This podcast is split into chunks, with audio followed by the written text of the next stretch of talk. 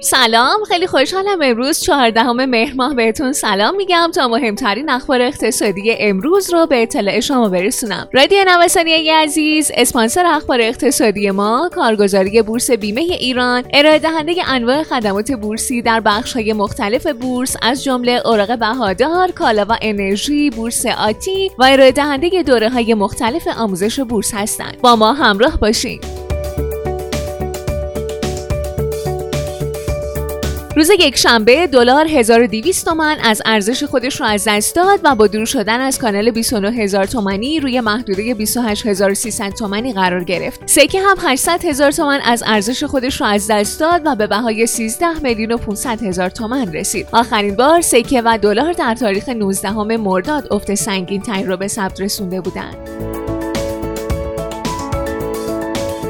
بورس تهران در معاملات روز یک شنبه به اخبار شایعاتی مبنی بر ارز اولیه چند شرکت از زیر مجموعه بانک ها و چند شرکت دیگه واکنش منفی نشون داد و با فشار نسبتا سنگین عرضه و افزایش تعداد صفهای فروش مواجه شد. موج عرضه در نمادهای شاخصساز دوباره این نمادها رو به کانال نزولی کشوند. شاخص کل متأثر از رنج منفی نمادهای شاخصساز با افت بیش از 23 هزار واحدی شاخص کل در ارتفاع 1 میلیون و 522 هزار واحد آرام گرفت.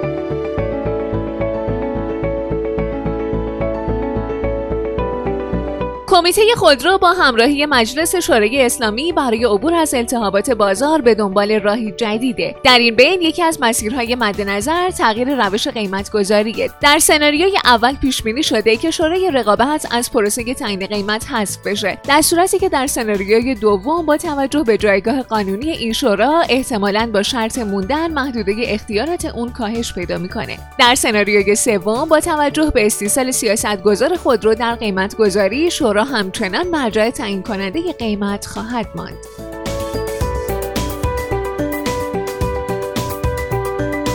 جغرافیای استانی تورم شهریور. آمارها نشون میده در بین استانهای کشور بیشترین تورم استانی در شهریور ماه در گروه خوراکی ها رو استان قم و البرز تجربه کردند. به عبارت دیگه در این دو استان افزایش قیمت سبد خوراکی ها بیش از 5 درصد بوده. این در حالیه که در گروه غیر خوراکی ها استان کوکیلویه و بوی رحمت بیشترین افزایش قیمت رو تجربه کرده. تورم این گروه در شهریور ماه 8.4 درصد بوده.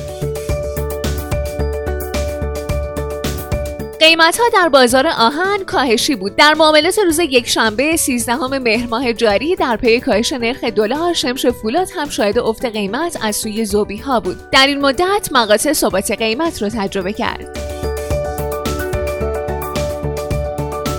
قیمت ها در بازار آهن کاهشی بود. در معاملات روز یکشنبه 13 مهر ماه جاری در پی کاهش نرخ دلار شمش فولاد هم شاهد افت قیمت از سوی ذوبی ها بود. در این مدت مقاطع ثبات قیمت رو تجربه کرد.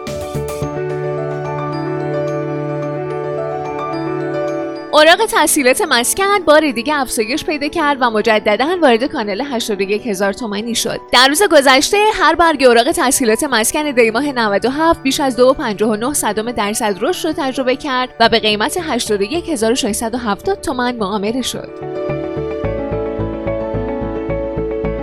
طلای جهانی همچنان در انتظار. پس از اعلام خبر مثبت شدن تست کرونا رئیس جمهور آمریکا سردرگمی زیادی در بازارهای جهانی به وجود اومده. اما تحلیلگران همچنان به روند سعودی طلا در معاملات هفته جاری خوشبین هستند. به گفته کارشناسان خبر مثبت شدن تست کرونا ترامپ همه عوامل دیگه شامل آمار اقتصادی و بسته کمک مالی کرونایی رو کنار زد. طلا عقب نشینی کرد اما با توجه به سرمایه‌ای که بیرون از بازار وجود داره این فلز ارزشمند از پتانسیل زیادی برای صعود برخورداره.